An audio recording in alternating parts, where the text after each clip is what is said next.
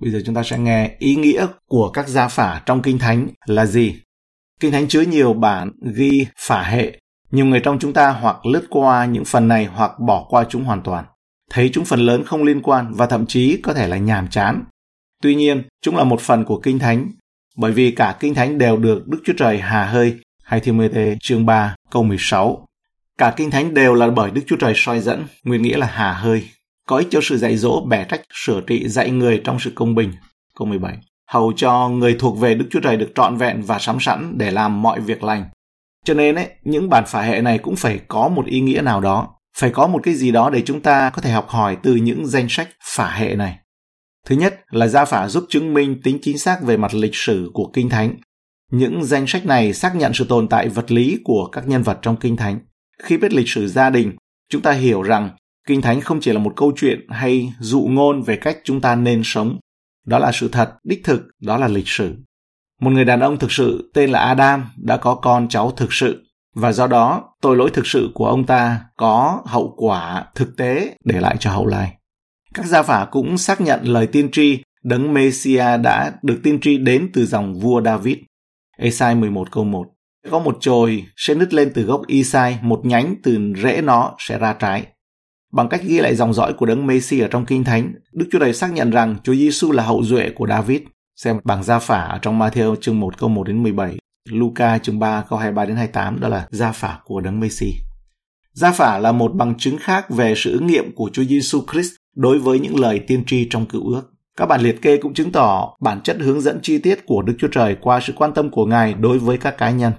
Đức Chúa Trời không nhìn Israel một cách mơ hồ như một nhóm người mơ hồ Ngài nhìn thấy cụ thể, chính xác và chi tiết, không có gì rời rạc và lạc đề về gia phả cả. Các phả hệ cho thấy một thiên chúa đang tham dự với loài người. Lời được soi dẫn đề cập đến từng người, người thật với lịch sử thật và tương lai thật. Đức Chúa Trời quan tâm đến từng người và từng chi tiết ở trong cuộc đời của họ. Matthew chương 10, câu 27 đến 31, Thi Thiên 139 nói về sự quản trị, nói về sự Chúa tể trị ở trên muôn vật. Còn Matthew chương 10 câu 27 đến 31, đọc đến câu 33 luôn. Cho nên lời ta phán cùng các ngươi trong nơi tối tăm hãy nói ra nơi sáng láng và lời các ngươi nghe kề lỗ tai hãy giảng ra trên mái nhà. Đừng sợ kẻ giết thân thể mà không giết được linh hồn, nhưng thà sợ đấng làm cho mất được linh hồn và thân thể trong địa ngục. Hai con chim sẻ há chẳng từng bị bán một đồng tiền sao? Và ví không theo ý muốn cha các ngươi thì chẳng hề một con nào rơi xuống đất. Tóc trên đầu các ngươi cũng đã đếm hết rồi. Vậy đừng sợ chi hết vì các ngươi quý trọng hơn nhiều con chim sẻ. Bởi đó ai xưng ta ra trước mặt thiên hạ thì ta cũng sẽ xưng họ trước mặt cha ta ở trên trời. Còn ai chối ta trước mặt thiên hạ thì ta cũng sẽ chối họ trước mặt cha ta ở trên trời. Là nói về Chúa quan tâm đến từng người và từng chi tiết ở trong cuộc đời của mỗi người. Và cuối cùng, chúng ta có thể học hỏi từ nhiều người được liệt kê ở trong gia phả một số danh sách chứa các phần tường thuật cho chúng ta cái nhìn thoáng qua về cuộc đời, cuộc sống của những người dân. Chẳng hạn như lời cầu nguyện của Gia-bê được tìm thấy ở trong một gia phả, một sự ký chương 4 câu 9 đến câu 10. Từ đó chúng ta học biết về đặc tính của Đức Chúa Trời và bản chất của sự cầu nguyện. Các gia phả khác tiết lộ rằng Ruther và Rahab thuộc về dòng dõi đấng Messi, Ruther chương 4, câu 21 đến 22 và Matthew chương 1 câu 5. Chúng ta thấy rằng Đức Chúa Trời quý trọng mạng sống của những cá nhân này, mặc dầu họ là dân ngoại và không thuộc dân giao ước của Ngài. Thoạt nhìn có vẻ không liên quan đến gia phả, nhưng chúng giữ một vị trí quan trọng ở trong Kinh Thánh. Gia phả củng cố tính lịch sử của Kinh Thánh, xác nhận lời tiên tri và cung cấp cái nhìn sâu sắc về tính cách của Đức Chúa Trời và cuộc sống của dân sự Ngài. Vậy thì tại sao gia phả rất quan trọng đối với dân Israel? Danh sách gia đình và gia phả là một phần nổi bật ở trong một và hai sử ký và các sách cựu ước khác. Những gia phả này rõ ràng và là quan trọng đối với dân Israel và người Do Thái đã lưu giữ những ghi chép tỉ mỉ. Có một lý do khiến lịch sử gia đình trở nên quan trọng đối với Israel là vì nó chứng minh nguồn gốc của một người là người Do Thái, một người dự phần vào các phước lành của Abraham, Isaac và Jacob và là một phần của dân tộc được Thượng Đế chọn. Nếu một người không phải là người Do Thái, người đó không thể thực sự được là công dân Israel và không thể tham gia vào tất cả các khía cạnh của đời sống văn hóa của Do Thái. Lịch sử gia đình cũng quan trọng do nơi một người sống. Mỗi chi phái Israel đã nhận được một phần đất thừa kế ở Israel do Chúa ban cho. Đối với một người thừa kế đất đai trong một khu vực chi phái được phân cụ thể thì phải cần có bằng chứng rằng người đó là hậu duệ của chi phái cụ thể đó. Gia phả là điều cần thiết để chứng minh liệu một người đàn ông Israel có thể phục vụ trong chức thầy tế lễ Levi hay không. Các thầy tế lễ chỉ có thể đến từ chi phái Levi và dòng thầy tế lễ thường phẩm thì gọi là Ban Aaron, là anh trai của Môi-se. Nếu một người đàn ông không thể chứng minh về mối liên hệ này thì ông ta không thể phục vụ với tư cách là một thầy tế lễ được. Lịch sử của một gia đình cũng có thể cho thấy mối liên hệ với những người có ý nghĩa. Ngày nay mọi người thích thú khi tìm thấy bằng chứng cho thấy tổ tiên của họ là những người nổi tiếng. Theo cách tương tự thì một người Israel có nguồn gốc từ một người như Môi-se hoặc Gedeon được coi là sở hữu một phước lành đáng kể. Gia phải nhấn mạnh tầm quan trọng của đơn vị gia đình ở trong văn hóa Israel. Văn hóa Israel truyền thống nhấn mạnh hôn nhân giữa một người đàn ông và một người phụ nữ, chịu trách nhiệm nuôi dạy con cái và tiếp tục di sản của gia đình họ với thế hệ tiếp theo. Người Israel coi trọng trách nhiệm nối dõi tông đường sẽ mang lại danh dự cho dòng họ. Cuối cùng, gia phả của người Israel rất quan trọng trong việc truy tìm dòng dõi của đấng Messi.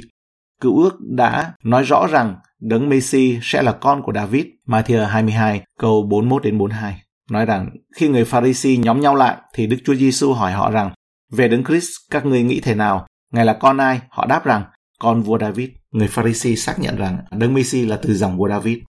Vì vậy, những ghi chép về lịch sử gia đình rất quan trọng. Matthew và Luca đều đưa cả gia phả của Chúa Giêsu vào trong phúc âm của họ để cho thấy mối liên hệ của Chúa Giêsu với David. Phúc âm Matthew viết cho người Israel truy nguyên gia phả của Chúa Giêsu đến tận Abraham. Phúc âm của Luca viết cho dân ngoại lần theo gia phả của Chúa Giêsu quay ngược trở lại đến tận Adam. Và bây giờ chúng ta xem về ờ, một điều chú ý về phù ngôn và gia phổ vô cùng. Như trong một Timothy chương 1 câu 4. Phaolô cảnh báo rằng đừng nghe phù ngôn và gia phổ vô cùng là những điều gây nên sự cãi lẫy, chứ chẳng bổ sự mở mang công việc của Đức Chúa Trời là công việc được chọn bởi đức tin. Có vẻ như mối nguy hiểm lớn nhất của những lời dạy trong thời sứ đồ Phaolô về phù ngôn và gia phổ vô cùng này là bởi vì chúng là những trò tiêu khiển ngớ ngẩn.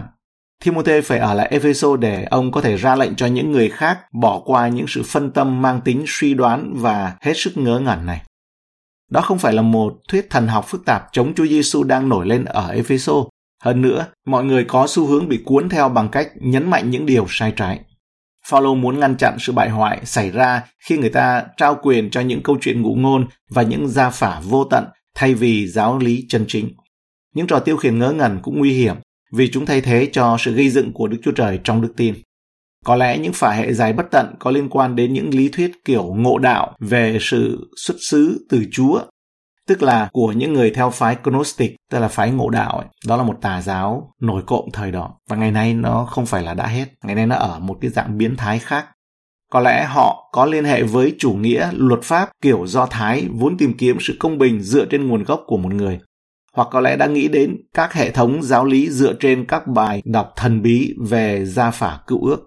Người ta đã khám phá ra những văn bản cổ của người Do Thái đào sâu vào những phả hệ phức tạp nhất, kết nối chúng với những suy đoán ngông cuồng về những bí ẩn tâm linh, tức là những điều huyền bí về tâm linh.